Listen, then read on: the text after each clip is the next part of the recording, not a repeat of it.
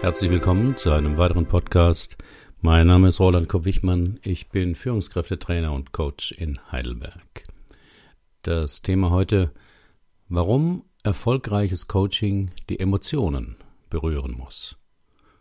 Und welche fünf Irrtümer es beim Coaching gibt. Obwohl viele Führungskräfte und Mitarbeiter bereits Coaching kennen und unzählige Artikel dazu erschienen sind, gibt es ein paar verbreitete Irrtümer im Coaching, und zwar auf beiden Seiten.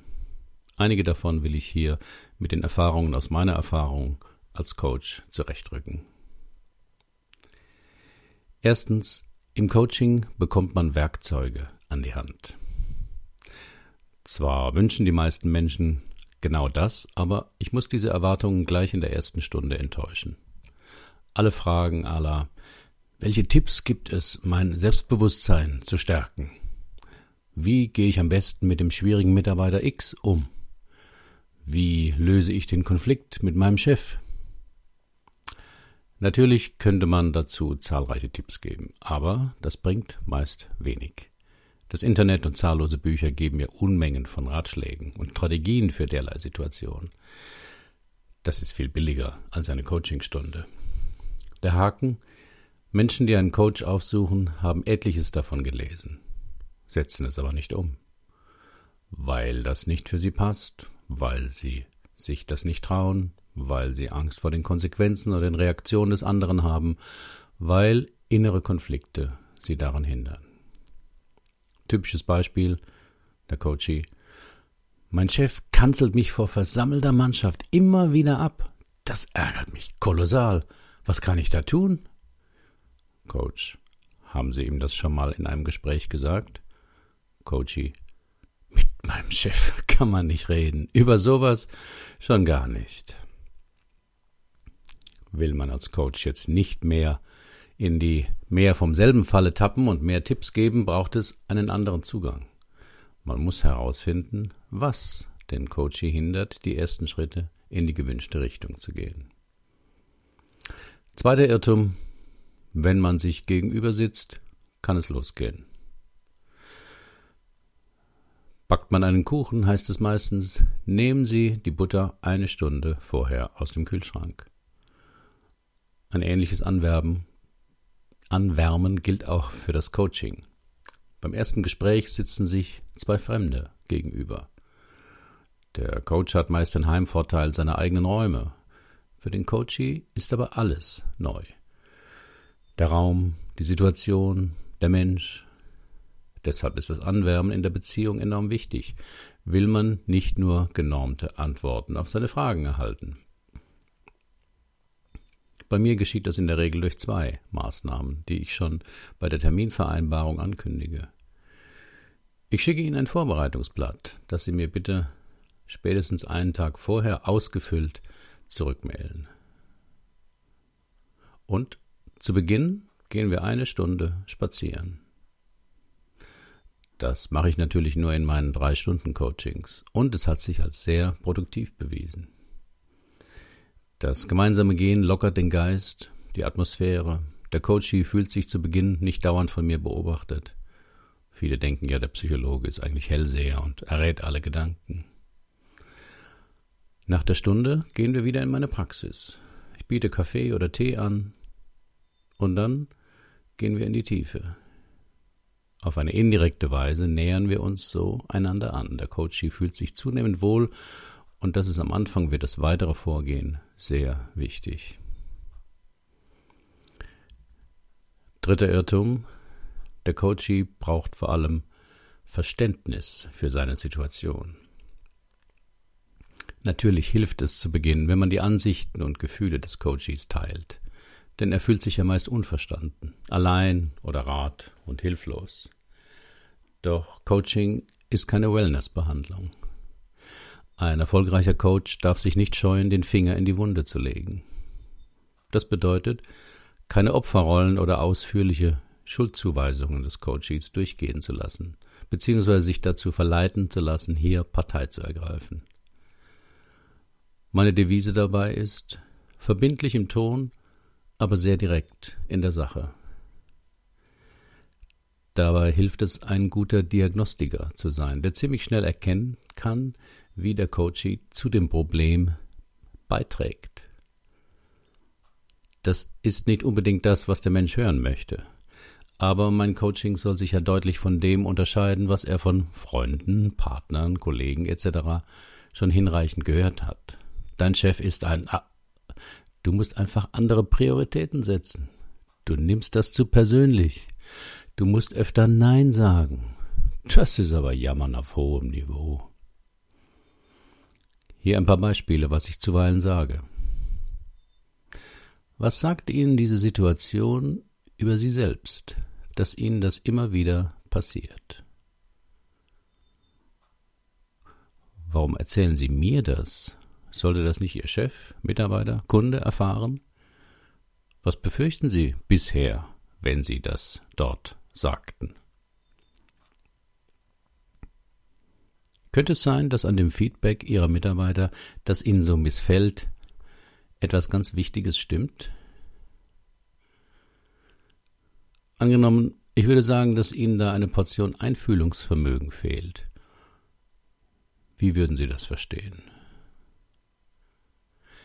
Erfolgreiches Coaching ist oft eine Gratwanderung am Rand der Komfortzone.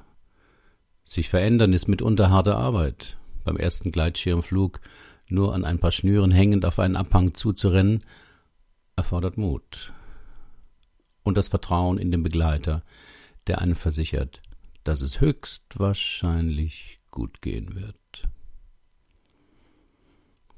Vierter Irrtum. Veränderung passiert über Einsicht.